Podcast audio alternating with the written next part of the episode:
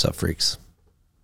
It's your boy Marty here to introduce this rip of TFTC, rip 416, 416.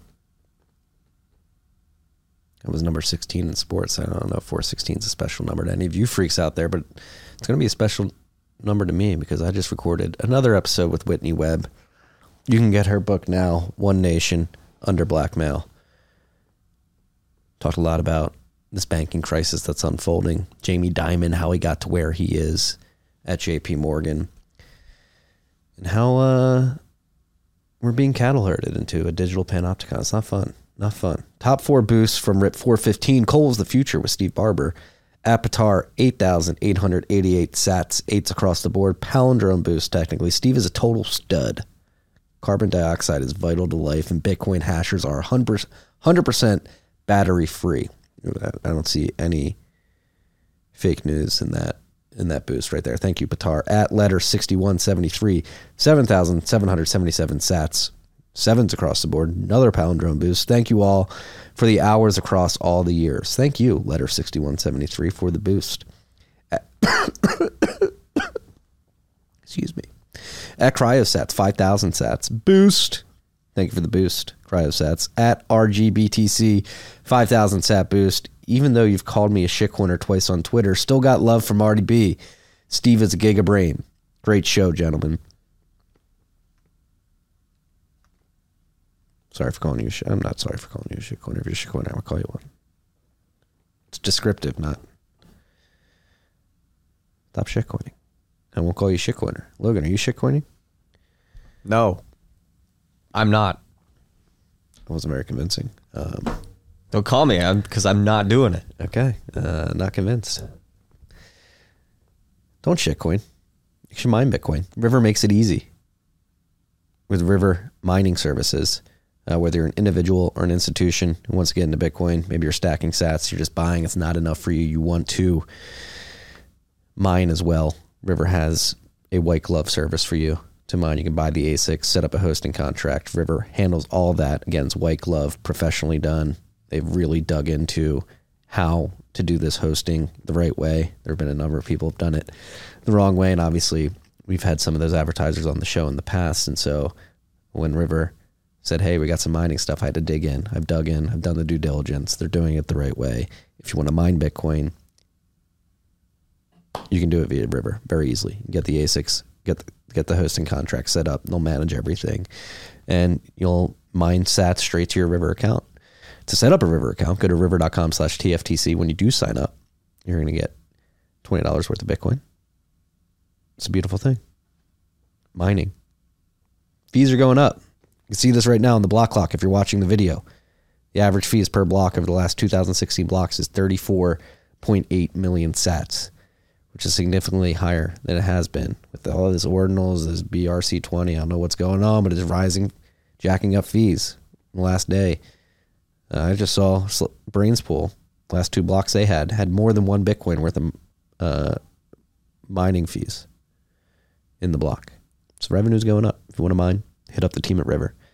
River.com slash TFTC. I did lie, by the way. I do use one shitcoin. It's called the US dollar. All right. Don't ever lie to me again. Don't ever lie to me again. Logan. Or I'll get you don't want me to get the switch out again. You don't want me to get the switch out again. I'm sorry. We have a very uh, old school way of disciplining the producers here at TFC. We beat them with a switch. And I tell Logan, if you tell anybody if you go crying to the cops or something, uh, it's not going to end well, Logan. I'll let you pick the switch this time, okay? The next time you lie to me. I'm kidding. I'm kidding. I'm a peaceful, free loving, right, Logan? Uh, yes. Okay. Totally right. Okay. If you freaks aren't careful, I'll get the switch out on you too. You got to take care of your your Bitcoin, your private keys, your custody. You got to eliminate single points of failure and Unchained right down the hall from where I am now at the Uncha- at the Bitcoin Commons TFTC studios. Logan just spilled some water on his keyboard because he's nervous. I'm gonna get the switch. And I'll get the switch out on you too if you don't take care of your your custody and eliminate single points of failure. Unchain has their vault, two or three multi-sig. You hold two keys. Unchain holds one. You eliminate single points of failure. You hold your own keys. You have control of your Bitcoin. It's a beautiful thing. They also have a trading desk. If you want to buy Bitcoin and send it straight to that multi-sig cold storage. Unchain makes it easy. Uh, he's definitely getting the switch now. The, the, paper is is coming in on the mic, Logan. Um, buy Bitcoin, send it straight to multi-sig cold storage via Unchain's trading desk. They have a concierge team that will walk you through everything um, whether it's the vault, the trading desk. They have an IRA product. If you want to transition your IRA to Bitcoin, hold your own keys. They have their lending desk. You use Bitcoin as collateral to get US dollars. It's a beautiful company, a Bitcoin bank, done the right way. Go to Unchained, uh, uh, not technically a bank, just building financial services using Bitcoin's native properties the right way. Unchained.com. Tell them the TFTC sent you. This report was also brought to you by good friends at Crowd Health. Crowd Health is here to reimagine how you pay for your health care. It's not health insurance. Health insurance is notoriously opaque, expensive, impersonal. Crowd Health is here to provide a better model, a more personal model, and a cheaper model. Uh, what it is is crowd-funded healthcare. You join the Crowd Health community. They have a Bitcoin community. You pay a monthly fee that builds up in a dedicated health account. If you ever have a medical uh, event and you go to the doctor and you get a bill, you bring it to Crowd Health. They negotiate the price lower, and then uh, you pay the first $500 of that bill and it gets crowdfunded by the rest of the crowd health community. Again, they have a Bitcoin community. Um, after you start building up your dollar account, after a certain point, you will um, put a portion of your monthly payment into dollars and another portion into sats. So you can speculatively, speculatively attack your future healthcare costs. Go to joincrowdhealth.com slash TFTC. Sign up. Me and my family were on it. We were on Cobra. It's way cheaper than Cobra. It's like a third of the price. And we've paid many uh, bills with it, and we've helped crowdfund others' bills as well. It feels great to be participating in a sovereign healthcare model. Join crowdhealth.com slash TFTC. Last but not least, this rip was brought to you by our good friends at Bitcoin Talent Co. Uh, if you're a company in the space looking to hire Bitcoin talent, you want a recruiting firm that actually knows Bitcoin and the nuances between multi-sig, lightning, mining, financial services, security, whatever it may be that's what Bitcoin Talent Co. is. It's a recruiting firm built by Bitcoiners for Bitcoiners. Co-founder Andy built out the recruiting team at Uber and built that company into what it is today, the recruiting team at least. Uh, so he's got some experience. He knows what he's doing. Uh, so if you're a company, you're looking to hire people, go to Bitcoin Talent Co. BitcoinTalent.co. Get onboarded. Uh, they will understand your needs and they'll they'll go find the talent that is right for you. They're placing people at some of the best companies in the space right now Alternatively, if you are in the tech sector, in the banking sector, in finance, you're a Bitcoiner, you feel like you're on an island, you're like that Andre meme where you're at the White House, you're shaking the gate, you're like, let me in, let me in, I don't know how to get in. Bitcoin Talent Co. is a great way to get into the industry, at least get your foot in the door. Uh, and then if you're up to snuff, to get a job in the industry as well. So go to bitcointalent.co when you onboard, whether you're a company or an individual please tell them that TFTC sent you and enjoy this rip with Whitney Webb. Bow.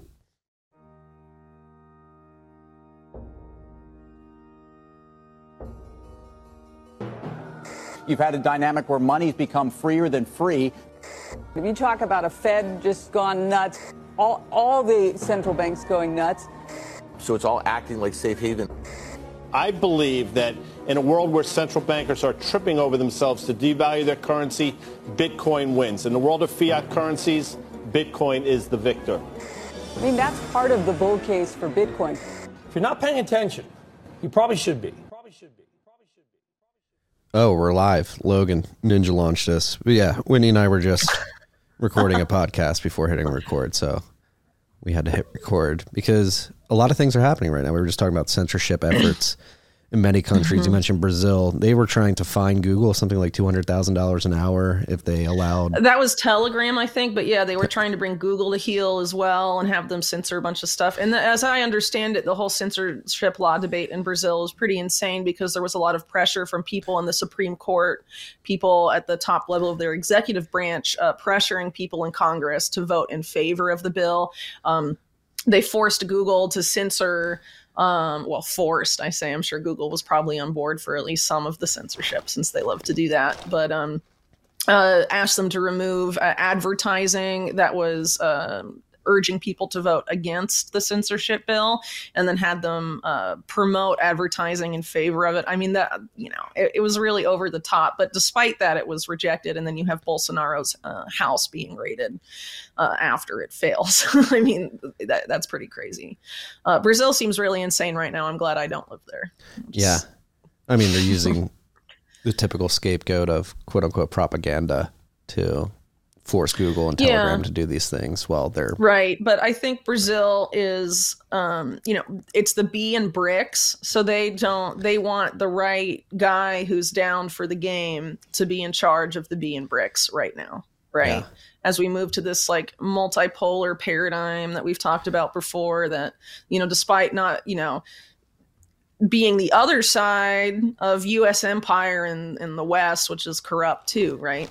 Mm-hmm. You know, Russia, China, and the BRICS countries are all just like the West on board for the SDGs and Agenda 2030 and all this stuff. And basically, what that is about is the stuff that we're all supposedly against, like digital IDs, the CBDC, um, you know, turning the entire natural world into commodities and securitizing it, and under the guise of protecting the environment and all this other insane stuff. All these countries, whether it's BRICS or the the US and, and Britain and the EU are all on board for this stuff. So, you know, they need a guy that's going to play by the rules and, and push Brazil into that into that world, right? And uh, Lula is the guy that they've chosen for that. And it's very possible some sort of deal was made when Lula was in prison previously. Yeah. So, like, yeah. we'll get you out of prison and get you back in power if you do X, Y, and Z. I'm sure that was probably part of the negotiations there. Yeah, he's like, all right. And uh, just yeah. get me out of here.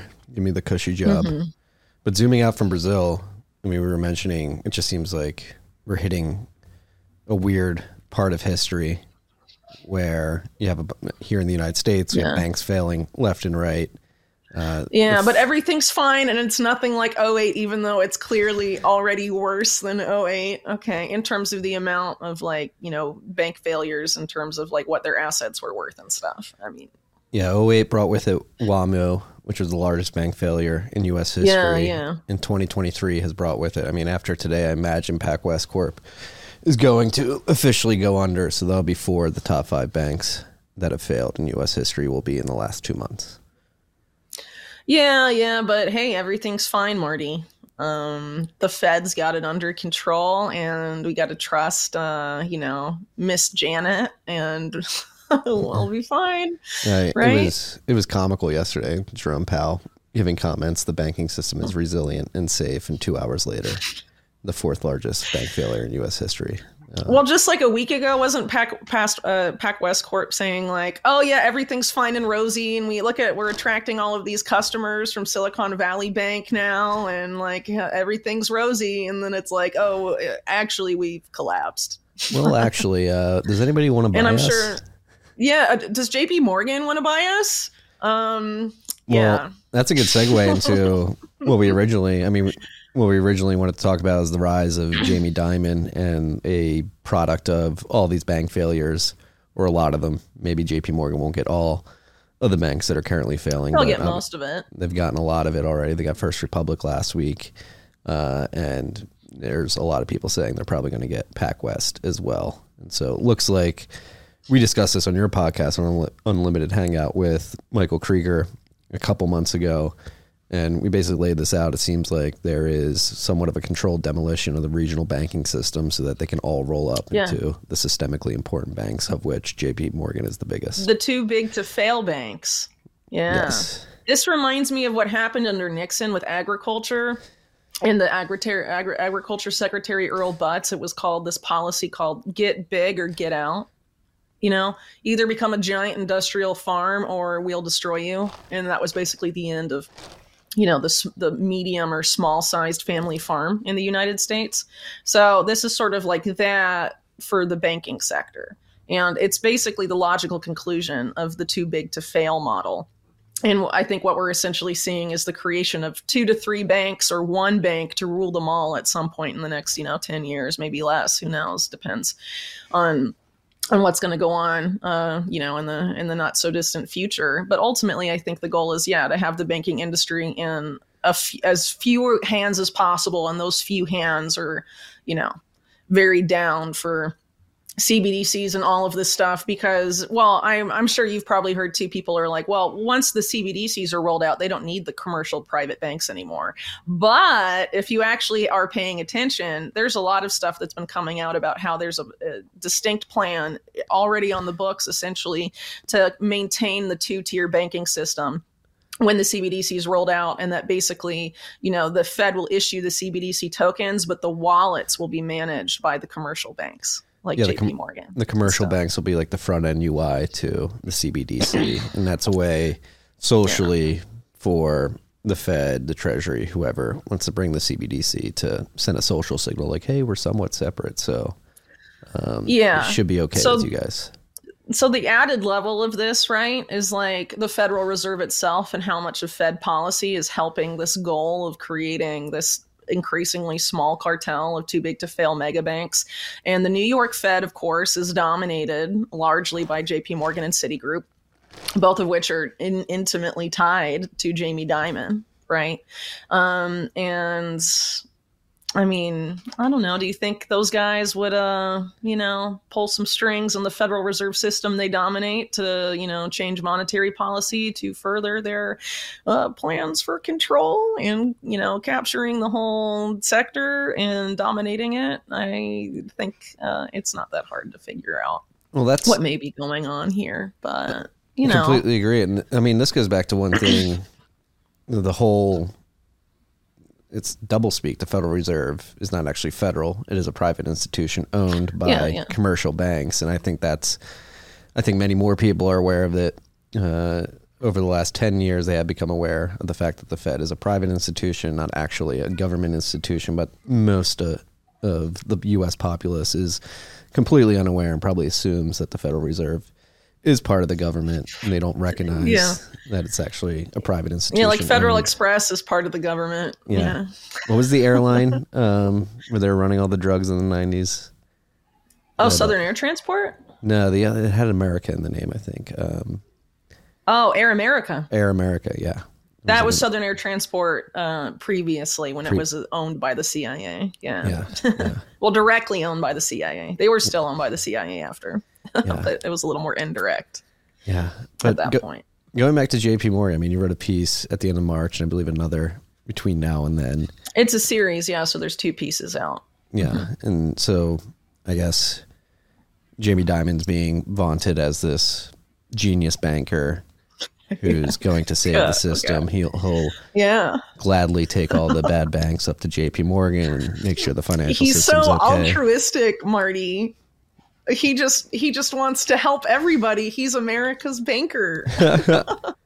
he's he's here to save us. But as you point out in your series, Oh, there's a lot of weird uh, connections to people Oh, we've talked totally about in the past that have gotten him to the place that he's yeah at.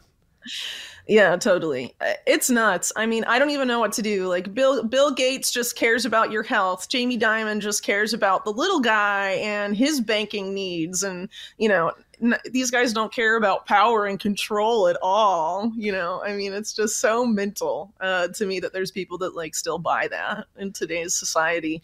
Um yeah please uh, get rid of your brain worms and start looking at, at reality people because the, these guys did not claw their way to the top just to help the little guy. I mean um well uh, where to begin with jamie dimon huh so i guess um, i'll give a short summary and then we can go deeper so basically um, the reason i wanted to start writing about this is because i had some unexplored rabbit holes from the book I did that we've talked about. But I did mention in the book, right, that one of the people that was instrumental in choosing Jamie Dimon was this guy, big time Leslie Wexner crony, who had direct business links with Epstein, named John W. Kessler.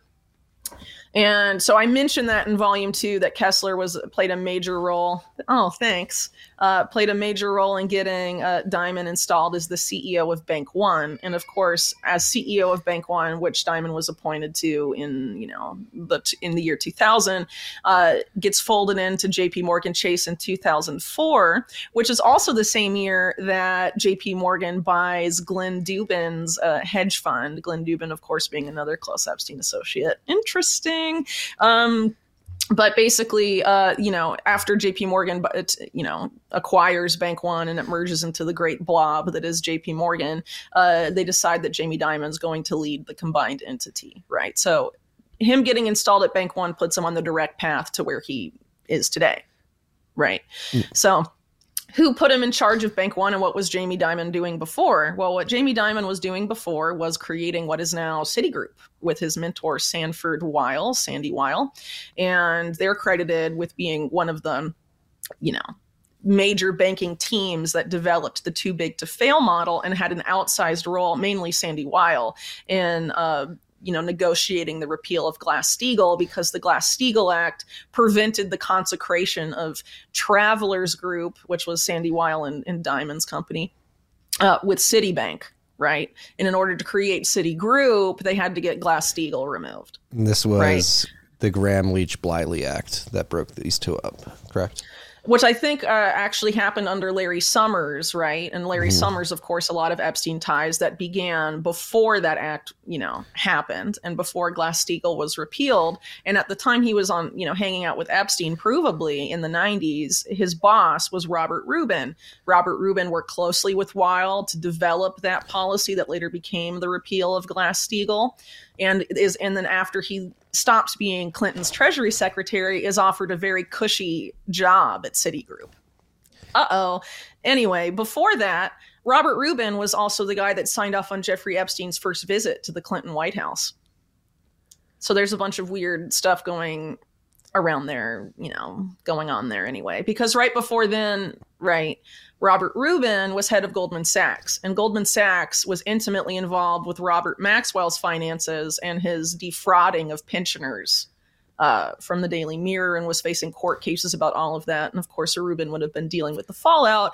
And then the guy that's hanging around Ghislaine Maxwell and is sort of seen as this heir to Robert Maxwell, Jeffrey Epstein, gets invited by Rubin to the Clinton White House and then gets involved with Clinton fundraisers all very weird. So anyway, going back to Dimon, right? How did he and Sandy Weill start? Well, um, you know, they were he Sandy Weill had you know he was at Bear Stearns, then he made his own firm, and then he uh, get, he works for American Express, and then uh, that's where he first hires Dimon, who uh, he had been friendly with Dimon's parents after the company he owned acquired Shearson, which is where Dimon's parents worked and um, he became at American Express executive assistant to Weill. And then Weill is forced out, and Dimon is offered this choice of staying on at American Express or following Weill into the unknown, right? and he chooses the latter. And so they look for a company to turn around, and they pick this company called Commercial Credit Corporation. And when I was actually looking into the history of Dimon, that blew my mind because I like wrote a whole section about them and their parent company, Control Data Corporation, in my book, uh, because Control Data Corporation had all these weird ties to the Robert Maxwell network that are really disturbing.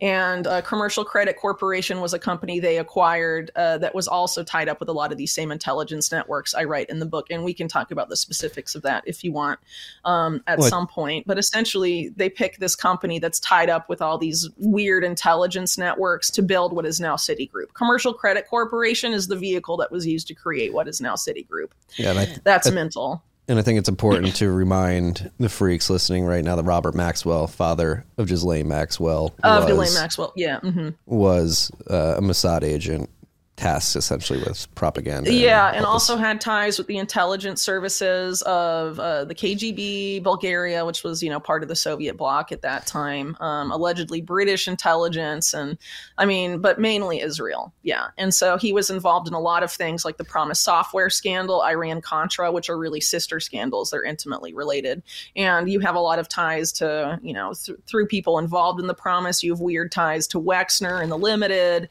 um, and of course you know, Epstein pops up in some of this weird Iran Contra um, you know network and its activities and we've we've discussed that at length before. So um, no need no need to repeat necessarily but it's it's pretty eh, telling i think that this is the company that they chose. And it was sandy weill that uh, he he claimed that he was approached by people at commercial credit corporation to take over that company but there's all these different accounts of why which to me sort of suggests that they didn't you know there's at least one party that doesn't want the actual story told you know, yeah. who really knows? Anyway, they go on this acquisition binge over time and you know acquire things like you know, Smith Barney and Salomon Brothers and become this giant blob uh, called the Travelers Group, and you know already talked about what happened since then. But after several decades of being you know San- in Sandy Weill's shadow, Jamie Dimon and him get into some sort of fight in like 1998 and Dimon is forced out and then Dimon is in this position of I don't know where I'm going to go now. I've lost my my job and I'm not working with Sandy Weill anymore and I don't know what I'm going to do and uh, th- that's where Bank 1 comes in. So, um you know, if I'm looking at this from like maybe even a, a psychological angle, you know, what would they have offered Jamie Dimon uh, to have him be in charge of Bank One, right? Okay, uh, you want to outshine your mentor do this for us, right? Mm-hmm. You want to be you want to be the top of Wall Street above Sandy Weill and Citigroup. Team up with us. That's what I suspect probably actually happened. In in my last article, I talked specifically about who was on the search committee that chose Jamie Dimon, and it's a bunch of uh, insane white collar criminals and like CIA cutout people or people tied to Wexner that did it. So those are the people that would have made that sort of deal with Dimon. And it's really not that surprising. But ultimately, you know, the broader picture here, um, if you if we continue to allow Jamie Dimon and JP Morgan and the, the people behind him to which he owes his current position to take control of our entire banking system. You are giving control of all money essentially in the United States to uh, a, a, a, you know a conglomerate of organized crime and insane intelligence agencies that want to enslave you. So um, this is very relevant considering today's events as it relates to the banking crisis.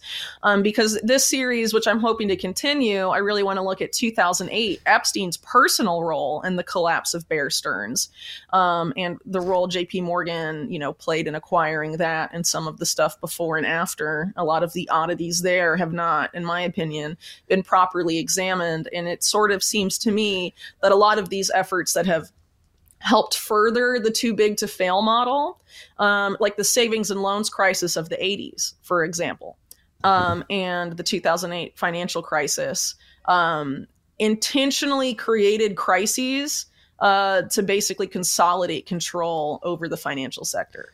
And yeah. I think that's what we're experiencing right now. Agreed. And it, now that you lay it out like that, it makes perfect sense. As you go back to Travelers Group, Citicorp, Gramm Leach Bliley, which repealed Glass Steagall. Glass Steagall had a wall between the commercial banks and the insurance companies that allowed the mortgage-backed security market to completely explode between 2000 and 2007 to grow up to get as big as it was, as systemic as it was. Right. Exactly. So Bear Stearns fails into J.P. Morgan, and um, so you, you can see the order of operations here. Yeah, and like I said earlier, Epstein, Bear Stearns may not have collapsed if it wasn't for Jeffrey Epstein. That's insane in, the, in, in and of itself. Totally crazy story. But again, I, I prefer to talk about that once I have the the article on it out. But if you if you search for that, I mean, you can find inklings of of what happened there, and it's very insane in the context of Epstein. What we know now about Epstein being this insane uh, white collar financial criminal that was very successful and involved in a lot of very shady financial dealings tied to intelligence. Um, and just like the savings and loans crisis of the 80s, um, which you know a lot of work has been done on that by people like Pete Brewton and others. It, it, was pretty clearly the same deal. It was the CIA and a bunch of organized crime linked people and white collar criminals uh, coming together to basically empty out uh, and loot a bunch of savings and loans crises, and then the FDIC sells them off to a lot of these banks that later become the too big to fail banks, like Bank One specifically the head of Bank One in that particular point of time is also listed as one of the pioneers of the too big to fail model, John B. McCoy. And uh, Bank One acquired a bunch of these savings and loan stuff and some of these, you know, other, you know, controversial banks from that period that had different collapses and stuff. So, you know, it, it seems like if they're teamed up, you know, these big banks, if they're teamed up with this particular network, they get preferential treatment about who gets to uh, buy these collapsed thrifts that seem to be collapsed by a mix of white collar criminals in, in the CIA for pennies on the dollar. Yeah. Right. And they're getting sloppy with it too. Like this year, particularly in the aftermath of Silicon Valley Bank It's and Signature. so in your face now. yeah. I just mean, don't. you had Janet Yellen come out and say, you know what, we're probably not going to backstop all the deposits outside of the systemically important financial institutions. It's too big to fail. Which she decides in closed door meetings what those banks are. Exactly, and it's it's. It, I mean, it, It's the- insane. what we're seeing this week, what we've seen the last couple months with all these regional bank failures, is completely predictable if they're going to posture that way publicly. Like, what are Yeah. people, companies with assets, with deposits at these regional banks going to do when Janet Yellen's like, "We're not going to backstop you"? They're going to flood to the JP We're only going to back you if you're at JP Morgan or one of these other mega banks. Yeah. It's mental cattle- and that's that's it's a herding. deliberate policy it's a deliberate policy to herd everyone into the arms of these mega banks that are you know going to be the custodians of the cbdc wallet how convenient Yeah. And so, what is the ultimate goal with the CBDC in your mind? Well i think it's on all right so christine lagarde right um, was pranked by these guys that somehow are able to convince a bunch of people that they're actually Zelensky. They got Jerome Right? Powell I don't too. know if you saw that. Yeah. Yeah, yeah. And he they got her to basically admit CBDCs are about control, right? And then you have Augustine Carstens uh, saying essentially the same thing. Yeah. And, for, and he's head of the BIS, the Yes. central bank of central banks. So you have the ECB and the BIS agreeing it's about control. I mean, I think it's pretty clear what's actually going on there. yeah, uh, Augustine to Carstens came out with a, a clip, I believe it was two or three years ago now, but he essentially like CBDCs will give us complete control over the money. Who can Yeah. spend, who has what money, where you can spend it. So The ver- what we're having are two parallel things going on. There's this push to digitalize everything. Yeah. To get all of the money, no more cash, it's all online. Yeah. The whole economy has to go online.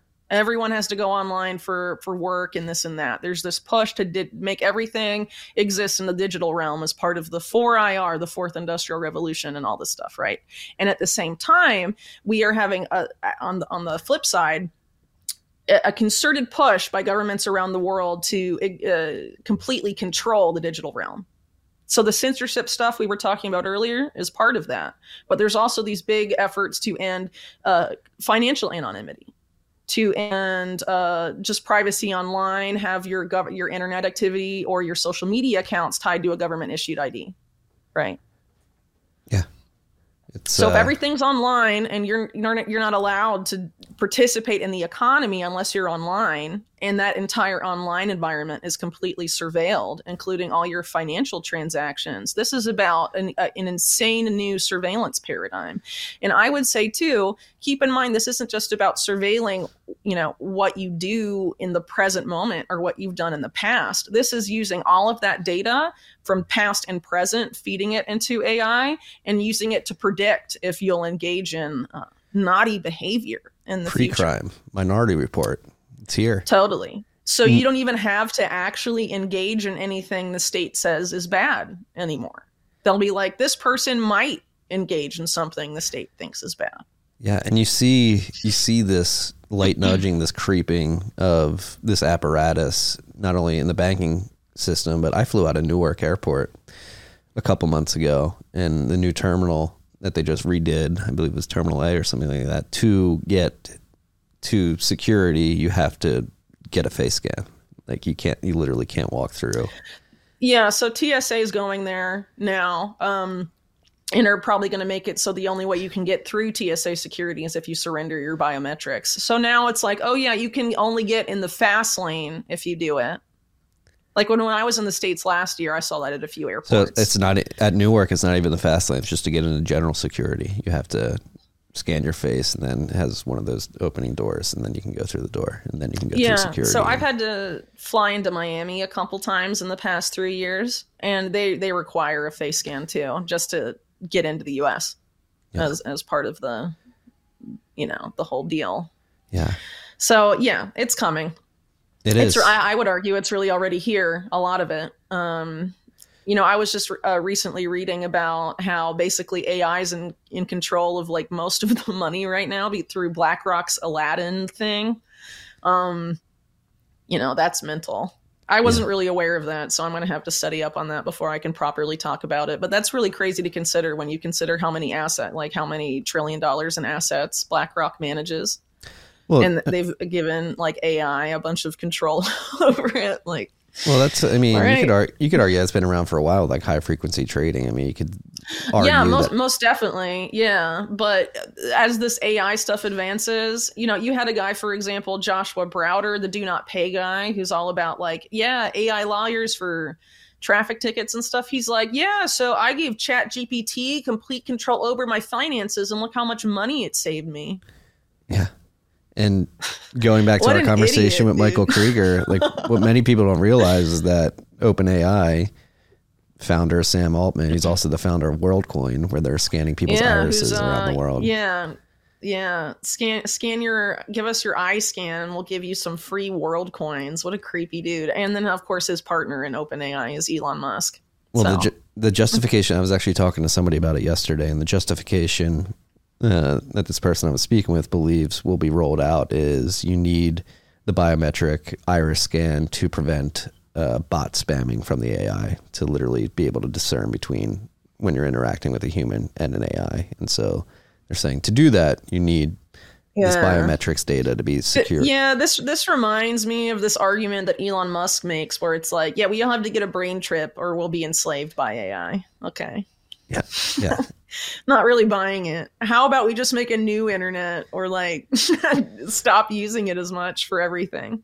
Agreed. Um, I don't think it's really. I need to. I don't really think I need to give these people uh, what my eyeballs look like, No. considering what they want to use all this stuff for. Like, I'm not interested in feeding that system. But- well, I had a, a unlimited Hangout contributor actually um, tell me to stop sending uh, when I pay them for articles to not pay the way I had before because they had to, in order to access their money at Santander, uh, they had to g- surrender biometric information to be able to access their own money at the account. At the, yeah, yeah. So they're really picking it up, right? And J.P. Morgan, right, has rolled out pilot stuff for face scans, face scan pay, uh, hand scan pay, which Amazon is also rolling out, right? But what happens when JP Morgan says, yeah, so now that uh, thanks to Janet Yellen and the current banking crisis, everyone in the country has basically put their money with us, we've decided to do away with credit cards, debit cards, and cash. And from now on, the only way you're going to be able to pay is with your face or with your palm.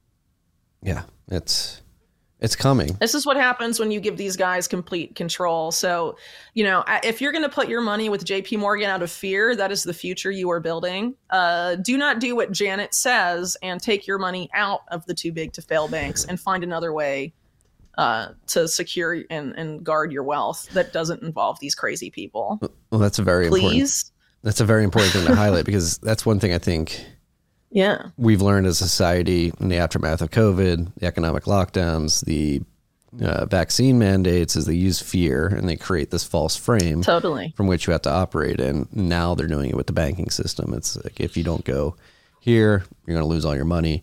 Um, and they're trying to box you into this frame that they're putting forth, but it's not the the only option that you have. Obviously, we have Bitcoin um, in other ways of securing your sovereignty. What you talk a lot about buying land, growing your own food, becoming as sovereign as possible, and that's one thing that I think you're Yeah. doing a really good job of. And we just need to keep beating this drum. Is like, do not reject their frame. Do not fall into. Do not do what Janet says. It's that simple. Do not do what Larry Fink says. Do not do what Jamie Dimon says. All of these people are insane. And it's not a good policy if you want to live a happy life and, and be free to listen to insane people and do what they say. I'm just, you know, No, I, I I, mean, feel like that's common sense. But Well, it's literally the definition of insanity because these people have been telling us they have the solution for decades now, and they've only led us to this situation where things seem to be worse than they've ever been before. Yeah, and and people that claim this is just incompetence, uh, that's not true. That's not true. This is not incompetence. And the incompetence excuse they've gotten away with so much. Oh well, we just screwed up. You know, I'm sure when everything gets really crazy, Jerome Powell will just be like, "Oh, I'm a dummy," you know, and not be like, "Yo, yeah, I actually, I, I, you know, we kind of collude with the big banks that own us." Right. Well, um, and that's one thing I think you highlight that makes it very hard to argue that it is incompetence and not some form of malice is how s- relatively small the circle of influence is to is get these people in these positions to roll out this plan. Yeah, most definitely. It is a small circle. Like so, you know, like I said, the reason I um part of the reason I was writing about the rise of Jamie Dimon is because I, you know I had this this known Wexner link to him being selected to the to head Bank One, uh, and because of the J.P. Morgan Epstein case that's going on right now, right from the U.S. Virgin Islands that's being uh, you know heard in New York. Um, I was like, well, maybe I can find something when I look into this, you know, weird Wexner Epstein guy that was involved uh, in installing Dimon in that position as, you know, what became, you know, the head of J- how he became the head of JP Morgan Chase, basically. And dude, you know, I mean, I talked a little bit about it, you know, earlier, but I mean, it's even crazier than that because I didn't even get into like Bank One and Wexner. Um, or some of these other guys there but i mean it, it it's a pretty small circle and um, a lot of these powerful individuals. Well you have wexner on the one side but one of the most instrumental families aside from the wexner clique that got jamie dimon installed is uh, the family i talk about in, in part two of the series that's up right now uh, the crown family. And James Schine Crown is uh, the guy that was the most vocal advocate for getting him on. And Lester Crown, James Schine Crown's father, is basically responsible for Obama's presidency and his Senate career, and basically him being like a big guy, right? And of course, it was Obama whose cabinet was chosen essentially by bankers at Citigroup and, um, you know, the Wall Street banks during the Occupy protests, right? That chose his cabinet for him, right? And in all that Crazy chaos, stuff going on. And all that Mhm, chaos, they were totally. using the fear and the propaganda to essentially have the populace beg for that um, that sanity, Yeah. that control. So here's the other thing about James Schine Crown. Still today, he's on the board of JP Morgan still. After he, he was on Bank One, right? And then had Dimon put in at Bank One with these Wexner guys.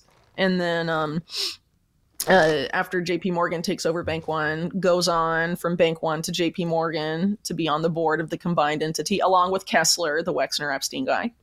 Um, and uh, since then, he's been the chairman of the Risk Policy Committee at JP Morgan. How interesting. So, you know, the Risk Policy Committee, right, are going to be the people who develop the policies that prevent, you know, crime from happening at the bank, right?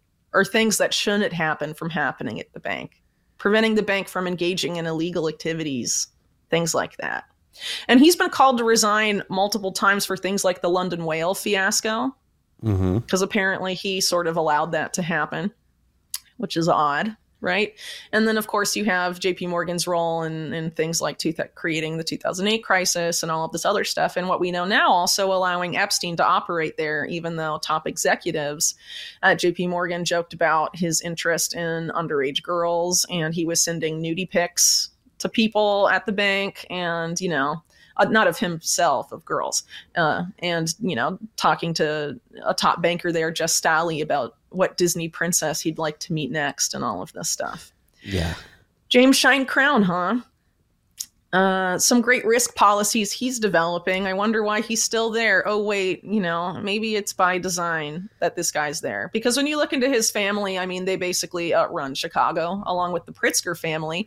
And Thomas Pritzker has been subpoenaed as part of the JP Morgan Epstein case. Interesting. Along with the head, uh, the co founder of Google, Sergey Brin, and uh, Mort Zuckerman, a top real estate guy in New York and a big figure in the Israel lobby, and uh, Mike Ovitz, who used to be a president of Walt Disney.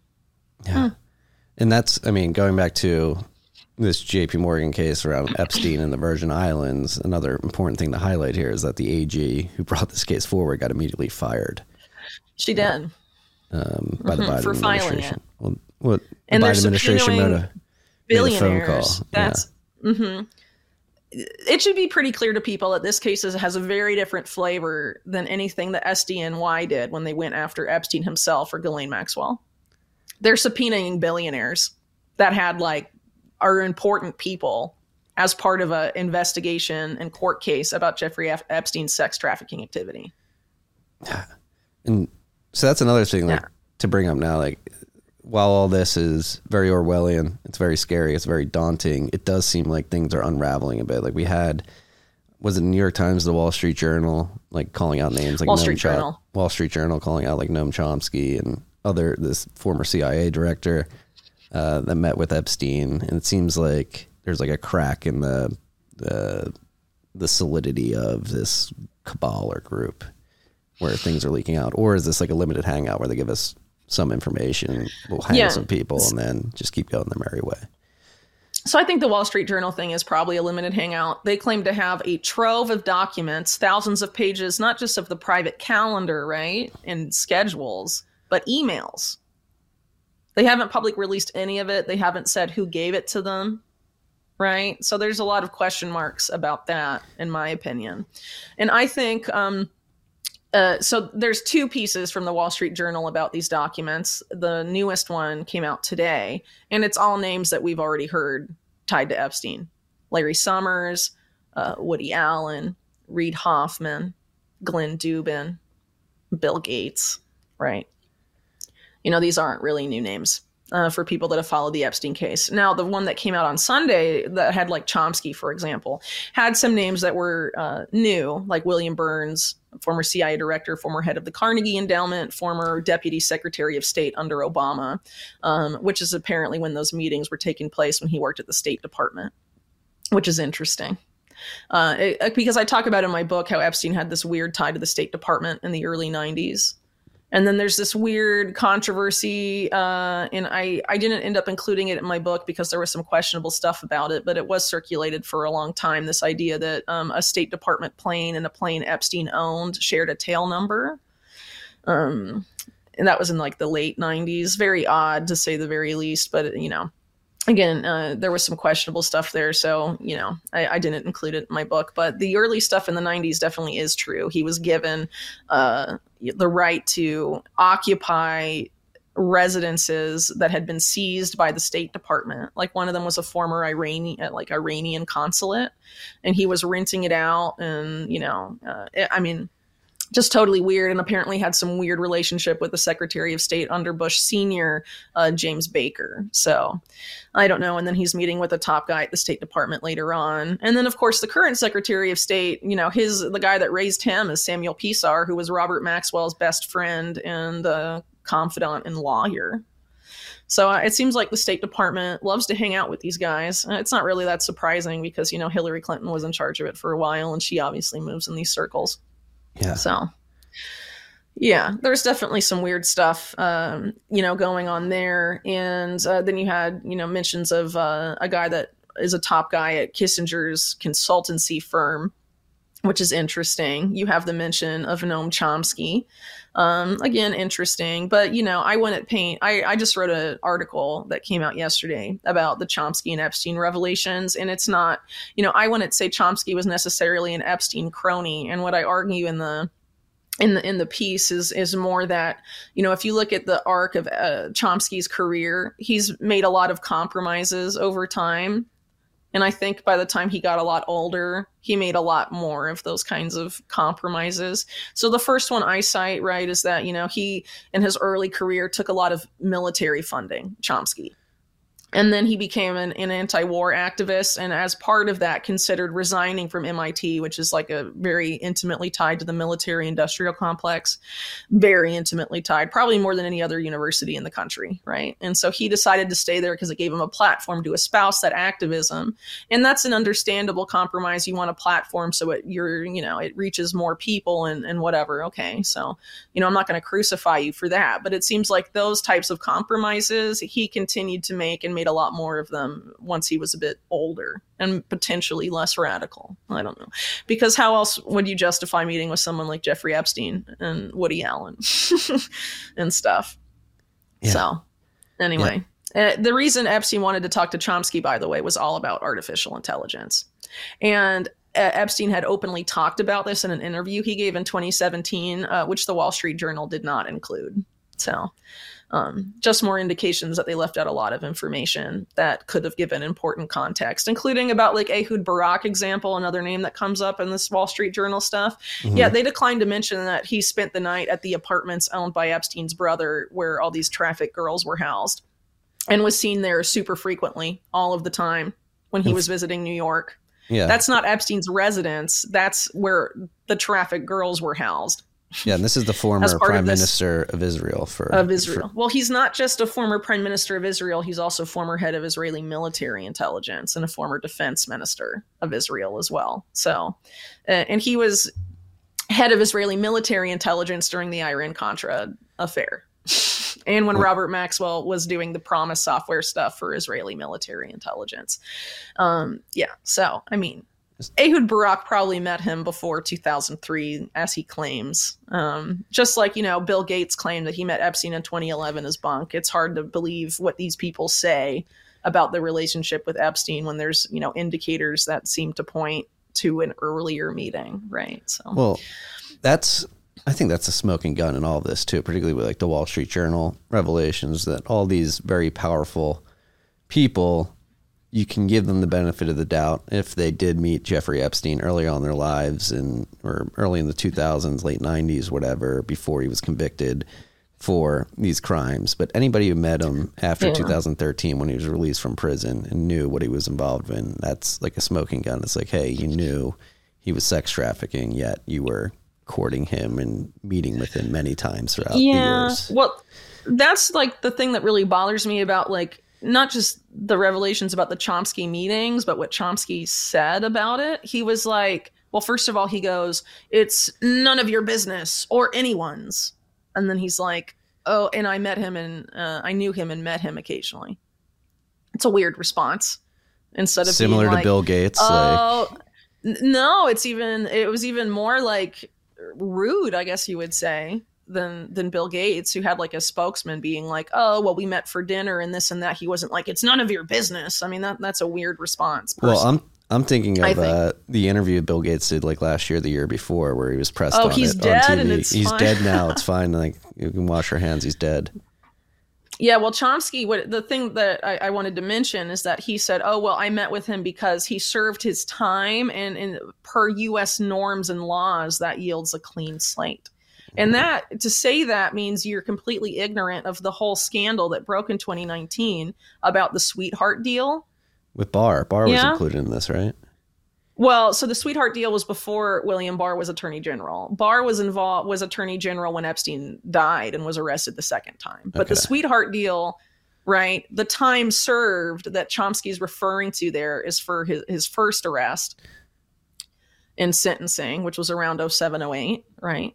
And um as part of that, there was this sweetheart deal that was arranged. And for people that remember, a few years back, Alex Acosta, who was Secretary of Labor under Trump, arranged that when he was U.S. Attorney in Miami. That's what it Yeah. was. Acosta. And he said he signed off on that because he was told to back off of Epstein because Epstein belonged to intelligence.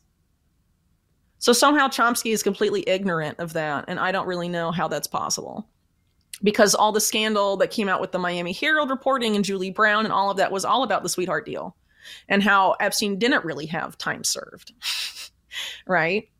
And then his um, his lawyer was that Harvard professor. What's his name? Um, Alan Dershowitz. Alan Dershowitz. One of them. He had several defense lawyers who helped orchestrate the sweetheart deal. And right before he was due to be sentenced, Epstein went to tour military bases in Israel. How bizarre is that? Um, definitely what someone awaiting sentencing for sex trafficking would go do. I'm going to go to Israel and tour military bases um, before my sentencing hearing. Okay. Yeah, I'm gonna go check in Bizarre. with my my bosses at Mossad, and uh, I'll be back in a few years. Eh, but he came back right away, and it was probably because he was very sure that there was going to be some sort of lenient sentence, and there was. Otherwise, I'm sure he would have stayed abroad, right? Yeah, yeah. It's all so overt, Yeah. not in the open. Do you think? So you? But Chomsky's ignorant of that. By the way, one of his meetings was with was with Epstein and Ehud Barak. So Yeah. And Woody Allen, when he was pressed on the Woody Allen stuff, he was like, "Hey, I had a great dinner with a great artist." he's a great artist. Yeah, not a guy that uh, abuses uh, kids, uh, of you know the adopted daughters of his uh, girlfriend, and then marries one of them. Yeah. Um, It's also disgusting. Are yeah, you totally. are you optimistic that people are waking up to this? Oh man, I mean, I think again the mainstream media stuff on Epstein is like super managed to divert people, uh, you know, on a path that is completely meaningless. So again, like you know, it's this sort of like Bill Gates narrative. Well, Epstein's dead, uh, and people are like, oh, well, I only met with him because he had money and all this stuff. Like, no, no, dude. Well, that, a lot again, of you didn't meet with him because of that. But at the same time, in independent media, just because you met with Epstein doesn't mean you're a pedo either, right? Because this is a guy that was a, a big time, like white collar financial criminal shadow banking guy. So, you know, he he had many hats. So again, mainstream media being like um, Epstein was only a sex trafficker, eh, I don't think is fair, right? And then uh, that, of course, helps protect all the stuff like the J.P. Morgan stuff I talk about in my series, right? All those connections and why you know J.P. Morgan might have allowed Epstein to use their bank for all of these purposes while they openly knew about it, and you know they're trying to protect the system, right? And trying to make him the scapegoat for everything bad now that he's dead. yeah. You know? No, and if you think about it, like the sex trafficking was only a, one of the tools in his belt where they used it for blackmail, Totally. and then you had the power broking going on in the financial system as well, which maybe Yeah, some people got yeah. caught up in the sex trafficking and the pedo shit, but not everybody. Exactly. Yeah. So again, you know, there's there's a lot of problems uh, when it comes to just talking about the Epstein scandal, but for me, I- you know, I think the Epstein scandal is important because it has large public interest and helps lead people if you look at it on a deeper level like I try and do in my research and in my books, it, it helps you see how power really functions in the United States and beyond. Yeah.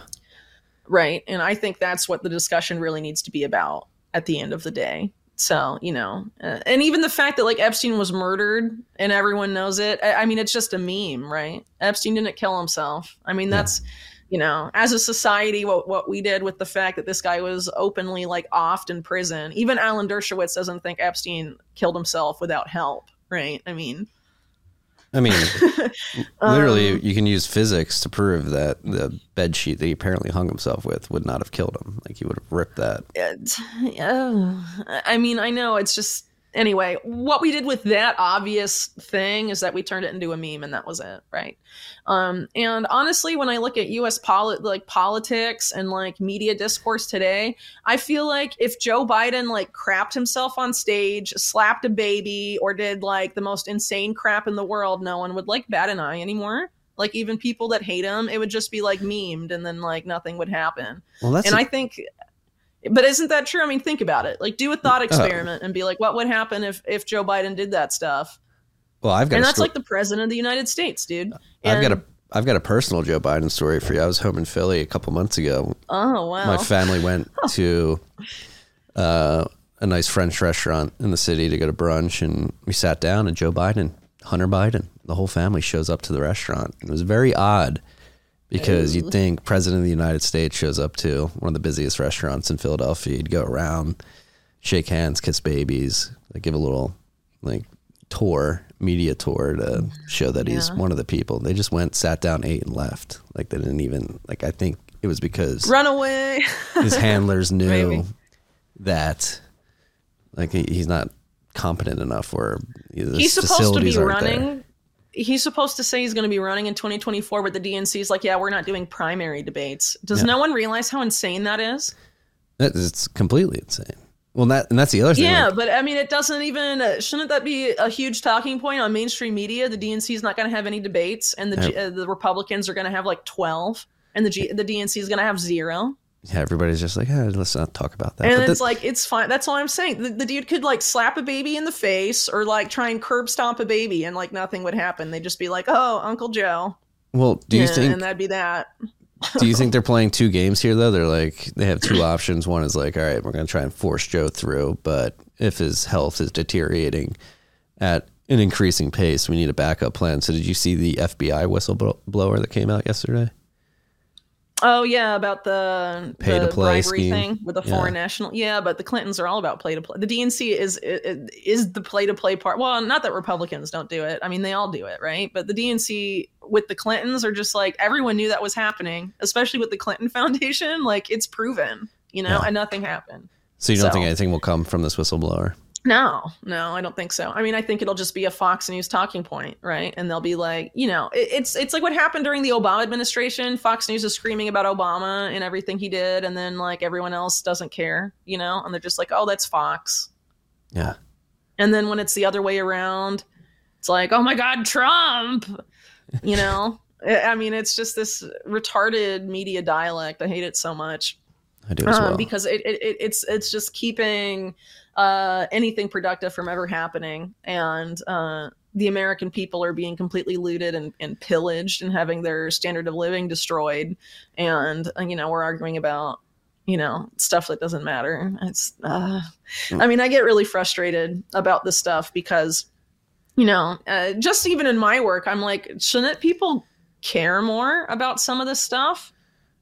and not just even my work but the work of other people that like showcases a lot of the crazy stuff going on with people at the top well, you know maybe I'm naive. Maybe I'm too optimistic. Maybe I'm too much of an eternal optimist. But I do think independent journalists like yourself are making a material impact, and I do think.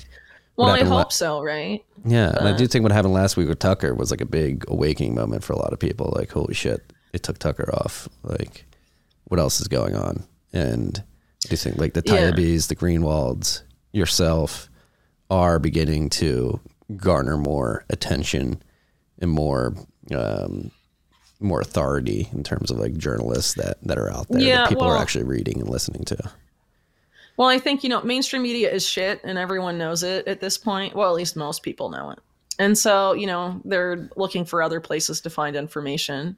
And i mean that's positive. The question is like you know are people just going to binge watch videos all day or are they going to start actually doing something about it in their lives you know?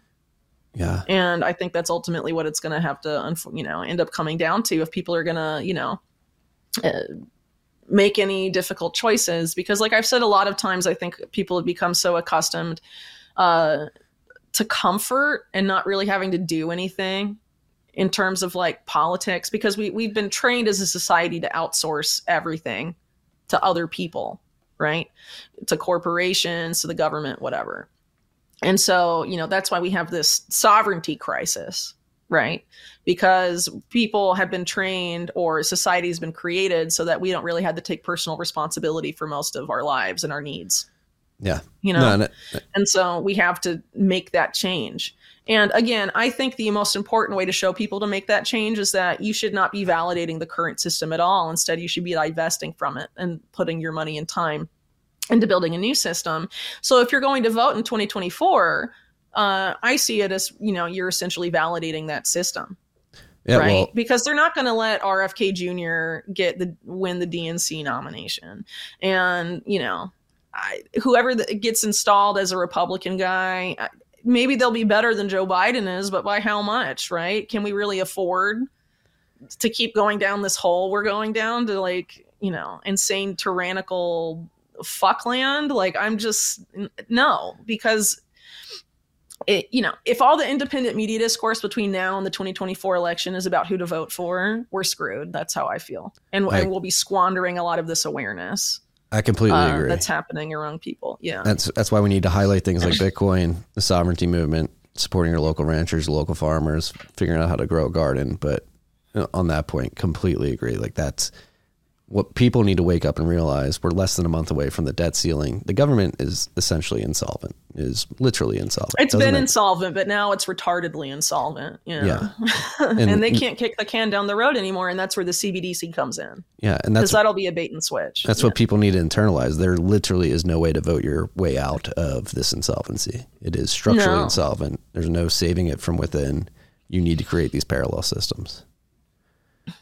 Yeah, because essentially, um, you know, through the petrodollar system, the dollar is a global re- reserve currency, which it's about to lose. That has sort of uh, granted the American public with a sort of subsidy and insulation from the actual cost of things to an extent, right? That's going away. Yeah. Um, and then you have this, yeah. And then you have this banking crisis stuff on the other side and all, you know, the debt issue, you know, is money print are, we about to see helicopter money with the debts i mean how how insane is this going to get it's obviously not a pretty picture and people really need to start seriously thinking about what this means because shit's getting real and the people that have led us here are creating a new system so they don't have pitchforks at their door in a year's time Well, I think that's a very important thing to highlight too. Is the people who have led us here are petrified. They may, may not uh, show that publicly. You have Jerome Powell, Jamie Dimon, Janet Yellen, Joe Biden coming out well the they can't week. show it publicly right Yes, they have to be like it's not 08 everything's fine It's literally a confidence game. And so, for anybody out there Yeah. listening who uh, thinks the government can solve this problem, you need to realize that they are petrified. They've realized they've screwed up the system beyond repair, and they are not the ones to fix it. Like, you need to engender a sense of self confidence that you have the facilities, the intellect, the ability to make a decision to opt out of that system. And I, think that's one thing. I actually had a conversation this morning. That's the most high leverage thing we can do as independent journalists, as individuals that see what's coming, is really wake up that silent majority that has that feeling in their gut that something is terribly wrong. Um, historically, they've depended on the government to fix the problem obviously it's led us to this situation. They're not going to be able to fix the problem. They're only going to make it worse. Like getting to that silent majority that knows something's wrong and saying, hey, there are other options. You don't need to depend on daddy state to fix this for you. In fact, they're only going to make no, it worse. No, definitely don't depend on the state because the way it's being set up is that you will be a slave forever if you follow the state and look are waiting for a handout from the state when things go belly up. They'll be like, "Okay, join our new slavery club. You'll never escape, and neither will your children." Okay. I mean, if you're willing to sign off on that, I mean, uh, they've already enslaved you before they've even rolled out their system. You know, No, but- if you're not it- willing to lift a finger to actually do something about it, you know, they they've they've got you yeah. already. But it really does feel like, and I know people have tried to call it many times in the past, but I do think I do have this gut feeling, this instinctual feeling that we have gotten to the point in the path where we're at the fork and we're we're about to make the turn one way or the other. And it is this is one of the most important times in human history. Is like which way are we going to go? And that decision is going to be made in the next year or two. Right. Right, because this isn't just an economic crisis, right? Um, like I said earlier, um, these guys have really bitten off more than they can chew. They're trying to do so much. They're not trying to just change the economy, they're trying to redefine what money is. I mean, that's really what the CBDC is all about. Um, they're trying to usher in this thing they call the fourth industrial revolution, which they define as a merging of our physical and biological cells with technology. It's transhumanism, right? And people that are futurists and transhumanists and, you know, on for this stuff essentially say this is about changing humanity. And as humanity as we know it will be gone in 100 to 200 years. So this is like really an existential crisis if there ever was one. Because if we successfully are herded into the system we're creating, uh, human sovereignty and humanity as we've understood it since humans have been around, it will cease to exist. Are, are we really going to co-sign that? Like, I just don't understand. Like, are people really that lazy? Where they're like, yeah, okay, well, you know, I mean, uh, Netflix and beer. As long as I have that, it's cool. I mean, are we are we really just going to be stuck in that where they do this stuff to everybody? Whitney, you're such a lu- you're such a luddite. You know, We need the Dude, yeah, chips. It's our evolution. You're just scared of, of technological evolution here. okay? Yeah, well, they call it evolution, right? But trans transhumanism is the new eugenics, and it's explicitly so. The former head of the British Eugenics Society came up with the term transhumanism and said this will be the new eugenics. And 10 years before that, when he was in charge of UNESCO at the UN, he said, We have to make the unthinkable thinkable again with respect to eugenics. And he did that by coming up with this concept of transhumanism. And this is where you have like people like Yuval Harari going out there and being the front men to like uh, get people comfortable with this Yeah. and pitch all of it. But it's uh, Harari's insane if you actually read what he writes about this stuff. And he's talking about making a new religion around AI, which is also stuff not just he's saying. Eric Schmidt and Henry Kissinger, who have teamed up to create the ultimate doom squad, are also going around saying the same crap. Yeah. It's either going to cause a revolution or AI will make a new religion. What do you think they want to choose, guys? uh, well, I mean, I don't know how you think about this, but I think it's like overtly satanic, like demonic. Like there, there is like So- tr- it's literally an uh, an aversion to God. Like we are the gods now. We're gonna transmute humans into this new technology. Like we can do it. It's very. If you're a Christian or Catholic like myself, it's very it's a, it's a very big affront to God. Well, even if you look at it from a more like, um, you know, I guess non theistic view, i i these people are very materialist, right? And so, you know, traditionally people view Satanism as extreme materialism when you get into like actual the study of of like religion itself, right? You know, it's materialism in, in against spiritualism, right?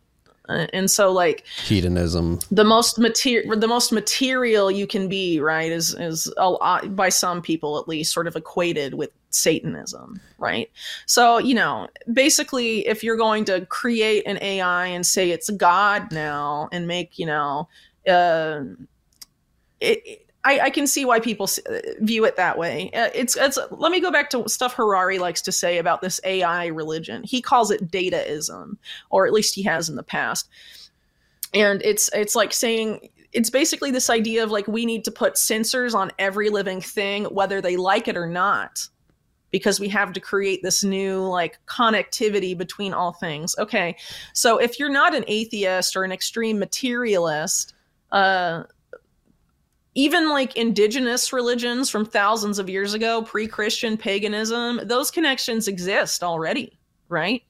So they're just trying to make an artificial, hyper materialistic version of that that they can create for themselves and ultimately they can control. So this is, you know, people trying to play God. And if, you know, if, if you want to go back to the the Satanist, you know, analogy, the whole idea of Lucifer, right, is him trying to be bigger than God Yeah. at the end of the day.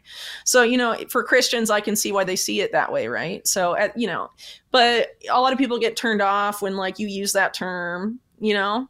And so that that's why I'm trying to sort of explain in these other terms maybe that are helpful to sort of understand what a lot of these views are and why people might use those terms for it. Because if, you know, if you have that other understanding, it doesn't seem as, you know, as weird to some people that that aren't you know religious right? So yeah, I, I mainly say that because you know think about stuff going on in the 80s the franklin scandal broke which is a real thing but people sort of claimed oh it's satanic panic you know? Mhm. and so when people to a certain segment of the american population when someone says satanism they just turn off their brain you Yeah. know what i mean No, I completely. so essentially what you ha- yeah so you know to try and reach those people you know i tend to try and phrase it in in sort of different words that this is an effort to create basically in, divorce humanity from the spirituality that humans have had during during Christianity, pre-Christianity, any religion really, even animism and stuff,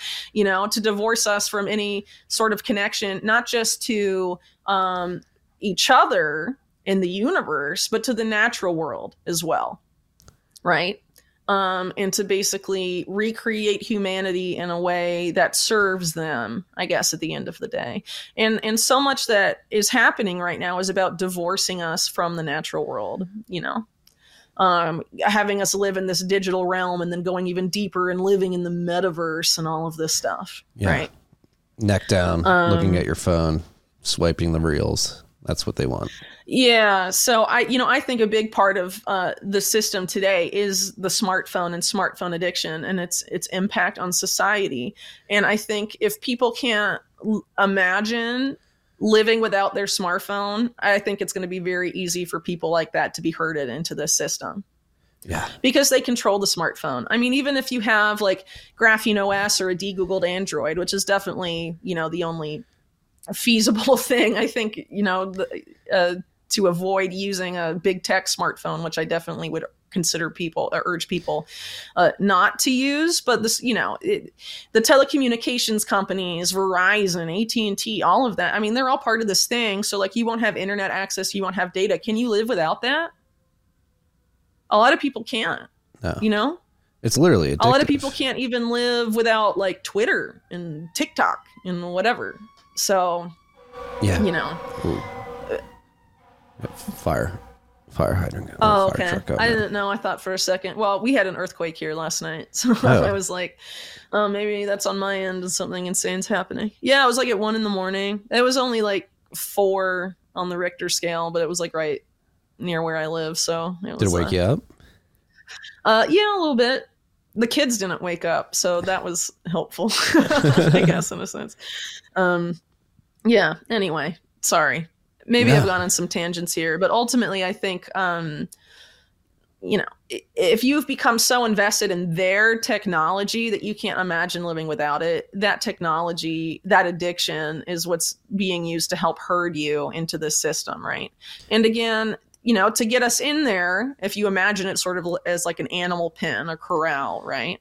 Uh, how, they have two tools to get us in there. They have the carrot and they have the stick, right?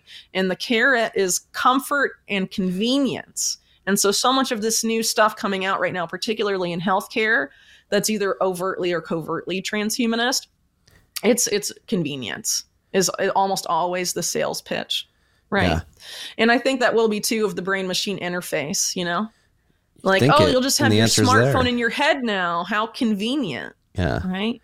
Or And- even like face pay and paying with your palm, like JP Morgan's rolling out. How convenient. You don't have to carry a wallet anymore. No one can steal your money off of you when, you know, there's muggings will stop. right? And then, you know, the stick is fear. So I think that's pretty clear. You know, Yeah. do this or uh, you'll lose all your money. Do this or we'll put you in camps, you know, stuff like that. Yeah. There's, I mean, there's And- another theory out there too, digging into themes in the U.S. particularly right now that has sort of, I I sort of see how it could be real, which is that like this whole transgender movement and theme in the U.S. is is a bit of a nudging towards the transhumanists because first they have to essentially destroy definitions of things that we know to be true to create the possibility for us to be open to becoming transhumanist. First, it starts with like, ah, I could be a woman or a man or a zero or, or whatever. Um, and then it's like, yeah, I can be a computer. It's like somewhat of a normalization tactic to, to lead us toward that. Well, you know, the way it's it's it's promoted and you know, there are people who were transgender before it was being Yes. promoted and popularized, right? So Agreed. I'm talking specifically about the people that if this effort to promote it and popularize it had never manifested would probably not have identified as transgender. I think there's a, one of the reasons it's happening is because like you say there's a, this effort to sort of uh, make people disassociate from their physical reality. Like disasso- they're disassociated from their physical body. They don't identify with their physical body right and so if you don't identify with your physical body you know from that point and you know, probably part of why this is being targeted at, at young people um, it's much easier to be like well in this world you can be whoever you want to be and you can change yourself all the time like the metaverse stuff right Yeah. and there was even like an american idol during the covid there was like this american idol equivalent show and it wasn't it, it was basically people not performing themselves they'd sing into a mic, but not in front of people. What would perform in front of people was an avatar that they designed, a virtual them that expresses their true self because they, you know, for whatever reason didn't like how they looked or something. Yeah. So, I mean, I think there's an different efforts on a societal level to manipulate and use certain things uh, in in certain um, insecurities or, or, dysphorias that have been around, you know, long before now, uh, to push people in, into this, you know, world that they're hoping to create at the end of the day. Mm-hmm. Yeah, and they're using social media to get these messages out there, and people are addicted to it. And that's the other weird thing when it comes to like smartphones and social media. Yeah, like the data's out there. It's very obviously affecting the mental health of young people, particularly more specifically young girls.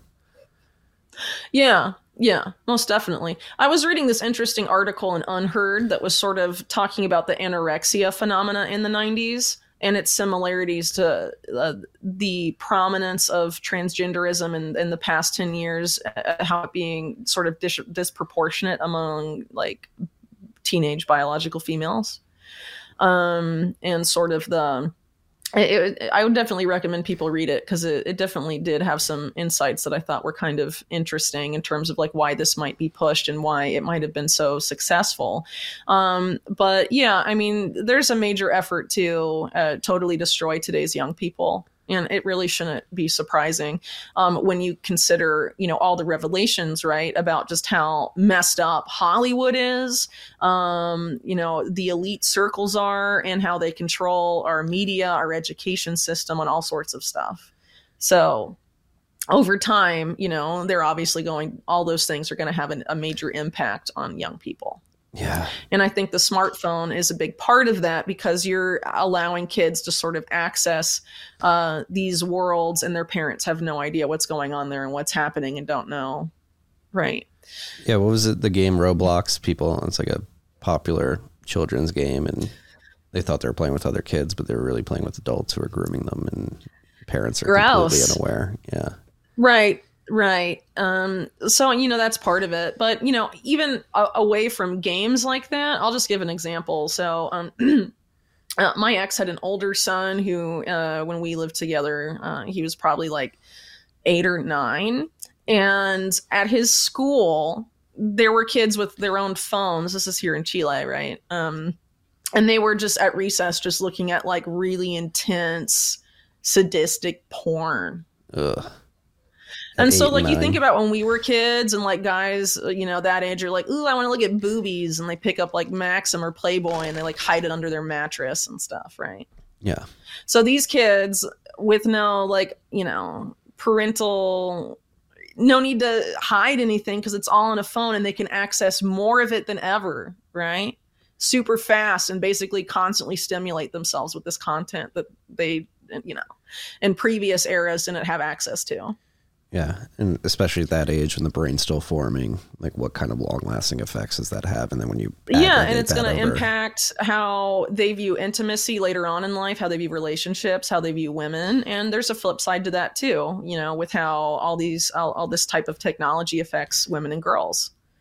Um, so again, you know, I think a lot of people uh, well, here, let me circle this back to stuff we were talking about earlier. Sergey Brin, the co founder of Google, is subpoenaed as part of a major sex trafficking investigation into Jeffrey Epstein and JP Morgan Chase.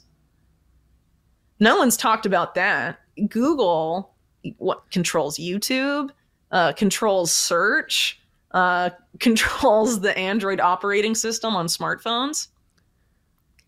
Um, okay, that's nuts. Why is there no coverage of that? But there is coverage of, uh, you know, Noam Chomsky um, and uh, some of these other names that have come out that yeah. are newer.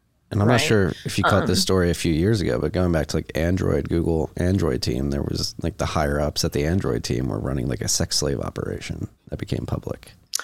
Wow, no, I didn't know that, but I can't really say I'm surprised. And then at the same time, Google is pushing for a lot of this transhumanist stuff too. You have people like Ray Kurzweil, who in the metaverse wants to be a promiscuous woman named like Rosie or something, by the way. Um, Did go not look know it up. That. It's real. yeah, that. go look it up. It's real. Um, yeah, you know, are, are the people sort of that have planned a lot of Google's future traje- uh, trajectory. And then you have Regina Dugan, who used to be in charge of Google's advanced projects team and also the top, the, the equivalent of that at Facebook, and has now been tapped by the Wellcome Trust, sort of the British equivalent of the Bill and Melinda Gates Foundation, to basically create transhumanist toddlers. Yeah. And no one cares at Wellcome Leap. She's a former director of DARPA, by the way. It's a very small circle. Very small circle. It's creepy. Well, again, DARPA and uh, the military have been a long-standing driver of intellig- uh, artificial intelligence research going back to its inception. You know, in the 50s and 60s and stuff. And what do they want it for? Oh, and then again, another one of these guys that's been subpoenaed along with Sergey Brin that's not getting any coverage is this guy named Mike Ovitz, who's a former president of the Walt Disney Company. Right? And when he was president of Walt Disney, um, the guy in charge of the Imagineering department was this guy named Bran Ferren. And at the same time, he was uh, in that role at Disney. Bran Ferren um, was also advising military and intelligence in the United States. He was like on the Army Science Board, involved with a lot of really weird stuff. And he brought to the Imagineering department Danny Hillis and Marvin Minsky, who uh, before that had run this uh, supercomputer firm uh, super closely tied to DARPA called Thinking Machines that wanted to create an artificial general intelligence. And uh, at that point, Minsky and Hillis were very tied up with Epstein. Yeah. They have Google, What are all these guys doing there at Disney? right? And like these are like you mentioned with Google, particularly YouTube, Android, search, own that. Disney, obviously the most popular uh, media company focused on children's entertainment. Like what what are they seeding through these avenues? Um, And I mean, think about the people that run these Hollywood studios. Like um, this morning, uh, it, there was this clip circulating by this child actor, Matthew Lawrence, and he was saying, Yeah, so my agency fired me because my agency sent me to the hotel room of a prominent Oscar winning director who asked me to take my clothes off so he could take Polaroids off of me and told me to do X, Y, and Z, presumably sexual activities. And if he did so, he'd be the next Marvel superhero. I saw that clip. Extremely creepy. Yeah. And he said not to, he said he didn't do it. And then his agency fired him. okay. So now I'm really wondering about all these actors that are uh, Marvel superheroes now. Well, one of them's great. Like, wasn't that Ezra Klein guy? Like, literally, didn't he murder somebody or something like that up in New York? Oh, did he? Uh, I don't know. I don't, I've never even seen a single Avenger movie. So Yeah. I don't know. That's the other thing. Sorry. Like, for all these uh, defectors in Hollywood, uh, I saw that clip too. I wish you would have named the name. Like, why can't they? Well, the he might be concerned, and Yeah. I, I probably wouldn't blame him. Um, yeah, but keep in mind too, all those Marvel movies have major contracts with the military, like Iron Man. I mean, this is all uh, you know, I mean, there was yeah, it's public like record. propaganda against China and stuff like that, or Well, not just that, but like the, the, there's there's like contracts signed between the Marvel movies and um, the military. I would argue that's how Elon Musk got all those cameos in Iron Man, and why they modeled Tony Stark after him because he was a military contractor at the time. Mhm. And they're like, oh, this is how we make people think that Elon Musk is a real life superhero. So when he takes over Twitter and makes a brain chip, people will be like, yeehaw, he's, Yeah, these- Tony Stark. I love that guy. you think the Marvel movies are a form of prop- propaganda to light nudge people to like normalize the weaponry? Yeah, I, I would suspect so. I, I'm I, I haven't really paid attention to their plot lines and stuff, but um, why would the military be so interested in having contracts so that they could unduly influence the direction of those films and what's showcased and the plot lines and all of that? Mm. Yeah. It's also creepy. Again, I'm optimistic though. I think we're gonna win. I think people are getting fed up, particularly the bank. Well, I think people are getting fed up, and I do. I, I mean, I think I think we are going to win too. Again, and I've said this a few times. What concerns me is how much damage do the, these these guys do in the interim before they're stopped. yeah, I mean they're and that question is really how much damage do we let them do yeah. before we stop them? So Yeah. we- adopt Bitcoin, get this number to go up, and you'll be surprised that uh, the power you'll be able to wield against this system. That's what I truly believe. yeah, believe. but well, so I'll be at the Bitcoin conference in a couple weeks. You will be there as well.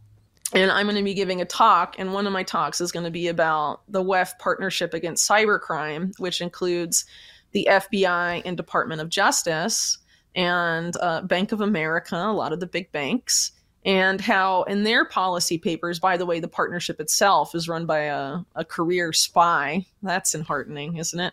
Um, it? Their policy papers say that not just is using Bitcoin as currency a threat and driver of cybercrime, but Bitcoin having value is a driver of cybercrime. These guys want to drive the value of Bitcoin to zero. Oh yeah, And that's the FBI and DOJ. yeah they certainly do. That's mental. Yeah, I think people should start paying attention to this stuff, I do as well. especially, you know, Bitcoiners, because it's not just like, oh, Gary Gensler and this and that and the regula- regulations coming and all that. People like, you know, that are the people backing Elizabeth Warren and stuff in these efforts want the value of, of BTC to hit zero or Yeah. near zero. No, we talked about it on your podcast with Michael, but the attack, particularly on Silvergate and Signature, with their SEN and Signet uh, protocols, allowed the, the Bitcoin exchanges to, to send money between each other over the weekend, 24 7, 365, um, was an overt attack on, attack on the industry. And I've talked to many people who are very intimately connected with what's going on behind the scenes with the banking situation with Bitcoin companies. And it is an overt attack where they're trying to cut us at the knees via the US dollar on Yeah. our off ramps. Yeah, just got to try and outsmart them, I guess. Um, but again, you know, just got to have a realistic view of of what they plan to do, right? Yeah. So you can try and be one step ahead at And the I know- end of the day. You know, And I know we've talked about this before, but it's extremely important to make fun of these people, ridicule them. it's not hard though. I mean, they're nuts. Exactly. And- like it, that's the other thing about like two- 2023 with the internet and communications a double-edged sword it can be extremely addicting can lead you down a wrong path but it all, could also be used as a tool to ridicule these despots and me out meme them basically like prove how hypocritical and insane they are yeah. Yeah. But at the same time, a lot of the meme lords fall for people like Elon Musk and stuff, you know, and Yeah. that's kind of disheartening uh, to me because, you know, for people that were like, oh, free speech Twitter, uh, it's come out now that he is approving more government takedown requests than pre Elon Musk Twitter. So, yeah and it's another like did you think the military contractor was going to do anything besides that? Yeah. Uh, I didn't. It's almost like a li- another limited hangout too, where they're putting like the disclaimer, like they fact checked Biden yesterday with like some uh, about uh, U.S. Added defaulting on its debt. Yeah, adding context. It's Yeah. like these little drips of, yeah, we're we're free speech, and then like you mentioned behind the scenes, like, eh, well, actually, we will abide with these these government mandates. Yeah, you know, I mean, a lot of these guys have like, you know, a public persona and then privately they do other stuff. And I mean, most of these guys are like that, Yeah, I think, at least. You know, like Peter Thiel, right? One day he says he's a Bitcoin maxi and speaks at the Bitcoin conference, and then he's on stage with, you know, CIA'd up Mike Pompeo saying it's a financial weapon from China. yeah, Um, doesn't sound like a Bitcoin maximalist to me. no, no, yeah, it's uh, they're very good at creating alternative narratives and confusing people, and that's again another thing Yeah. that we've been beating the drum on for many episodes, not only on this show but your show, is people have to develop the confidence to believe in themselves and not feel forced to Yeah. look up to the Peter Thiels of the world, the Joe Bidens of the world, the Janet Yellen's, Jerome Powell's, Jamie Dimons to tell them what to do. You have Well, people like to look for saviors. You know what I mean? And no one wants to save themselves. No. Right? So, like, that's going on with this Noam Chomsky stuff. Like, a bunch of people, like, Noam Chomsky for certain people on the left became like a demigod, right? Like a, a can do no wrong figure. And he's definitely very different now in his later years than he was in his younger years. I mean, why else would he have been like, send, send the unvaccinated to camps? Yeah. right? I mean, okay, so if you're an anti-imperialist and you know anarchist and you're going to advocate sending one side of a polarized debate the side you don't agree with to camps okay, well, you're you're not an anarchist anymore, um, and that doesn't sound like you know the stuff that people thinks he stand for. But I mean, that was fine. But you know, Yeah, the but- Epstein meetings, the response to that is all a bit weird. And again, this is not saying like, oh, Chomsky uh, is all bad, whatever. I mean, I personally uh, dislike him for various reasons, including his gatekeeping on the role of the Fed in creating financial crises, for example, um, on JFK, on 9 11, and also on Epstein's ties to intelligence, which he said were a conspiracy theory before these recent revelations. So, uh oh. Um, that's interesting that, the, that these revelations have sort of maybe he had a reason for not wanting to pursue that. I don't know. So um sorry i sort of lost my train of thought. Well, but basically chomsky um oh sorry. I was just going to say, bring back the anti-war free free speech absolutist Chomsky. Like if you just stuck with that, yeah that'd be nice thing. but again we shouldn't be deifying these public figures because when these guys get like really big you know and they're Mhm. tied up with all these guys and you know they're at this these establishment centers or they're you know military and intelligence contractors like thiel and musk you should not be deifying people um in general and, and i think it's part of this problem that is like very culturally uh, entrenched, not just in the United States, but a lot of other countries, where we look for political saviors. Oh, we just need to find the right leader who will lead us out of this mess, and this one guy will fix everything. That's Trump's not. That's Trump's not a it. perfect example. Like Totally, but I mean, there's examples all over the place and throughout history, and people just desperate for you know, if only we could get this guy in the White House and Yeah. stuff. You know, anyone they hear on YouTube or wherever like say something that's really true, they'll be like, "Name of that person, 2024." You know, in the comments, like this isn't. That, that's not how this this should be working, right? So many people are so desperate to just not have to do any work to get out of this, you know? yeah, it's uh, I'm going to give that guy a thumbs up and I'm going to share his thing and I'm going to click a couple times and I've done what I needed to do.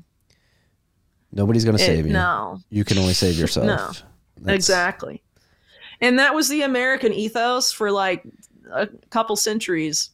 And we got away from that. And uh, I think we should get back to that. Yeah, we need to get back to it, people. Well, I think the work that you're doing is helping us get back to that.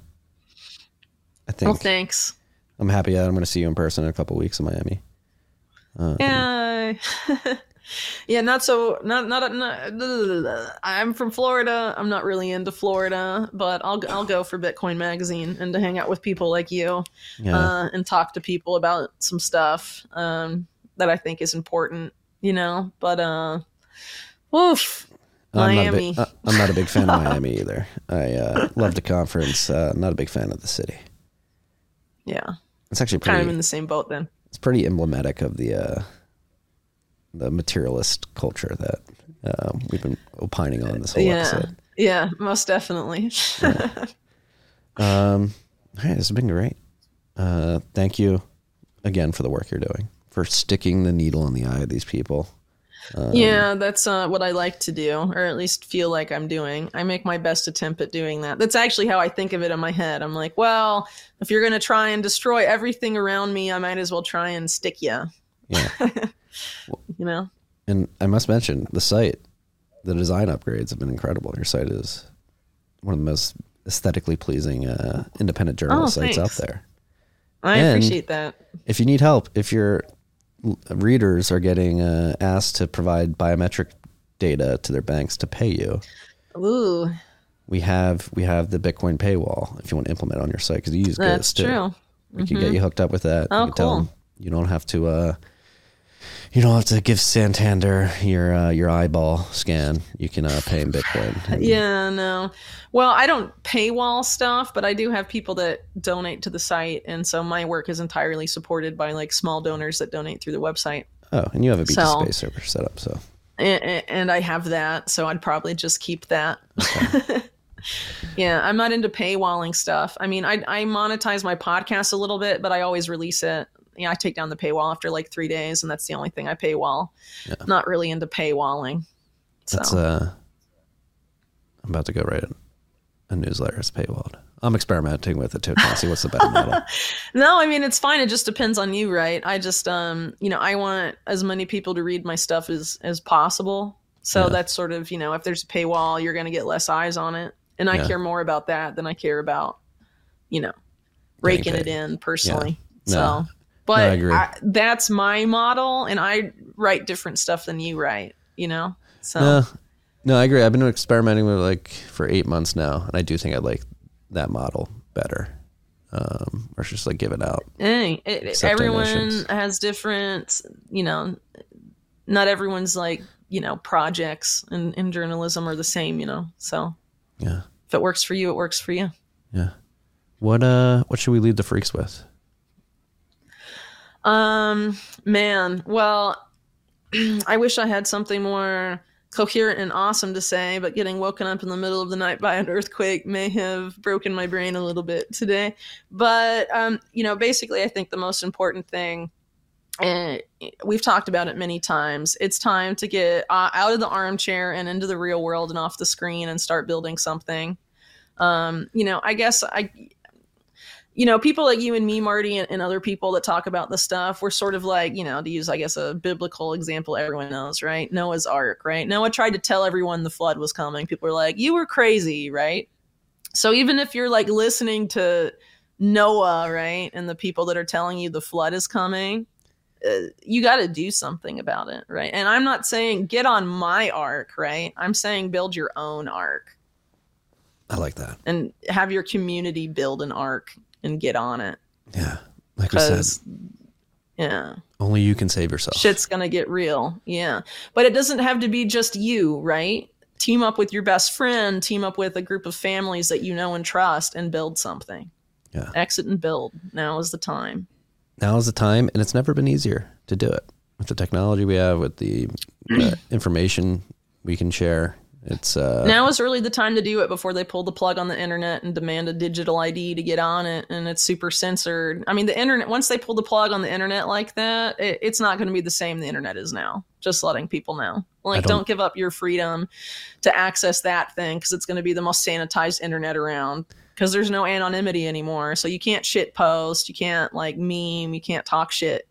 so all that stuff will be gone, right? And it'll basically just be all Chat GPT generated websites anyway. So what's the point? that sounds terrible. I don't. I don't want to Yeah. participate in that internet. No, I don't either. So it's time to build something new. And that doesn't mean you have to like build something new the Luddite way, right? It, it's different for everyone. Yeah, I've we've got a um, chat offline about Nostr. I'm not sure if that's been on your radar, but that's a It has, but I I have not had enough time to really check it out. But it is definitely something I would I would like to get into because as far as you know, I'd really I can't wait until I've been waiting until Twitter censors me, and I'm just like, why has it not happened yet? you know, because I'm I I like rarely use it anymore. I hate social media. I Yeah. can't stand it. So, um, and honestly, I think so much of it's fake. I mean, if you consider all this Chat GPT stuff and the same parent company, you know, Elon Musk and Elon Musk owns Twitter, like how many bots are on there now, dude? I mean, we don't know. There was never any visibility into that, but we know Twitter, even before Musk bought it, had a major bot problem.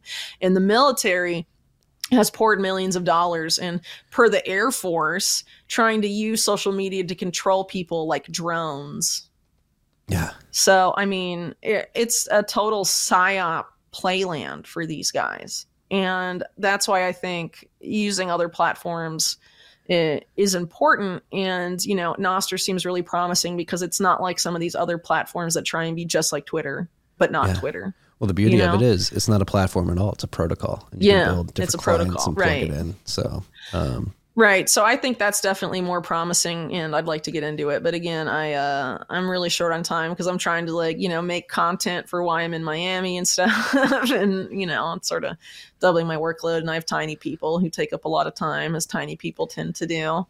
take up a lot of time. Um yeah, they do. Hey, but they're fun. it's Um, good time. It's good time. I'm happy they take it up. Yeah. Yeah.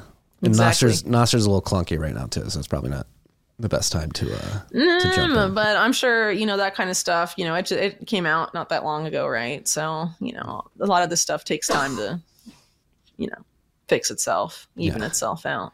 It's happening though. Um, all right. I can't wait to see you in Miami. Yeah, super. See you soon, Marty. All right. That's all we got today, freaks. Peace and love. The key.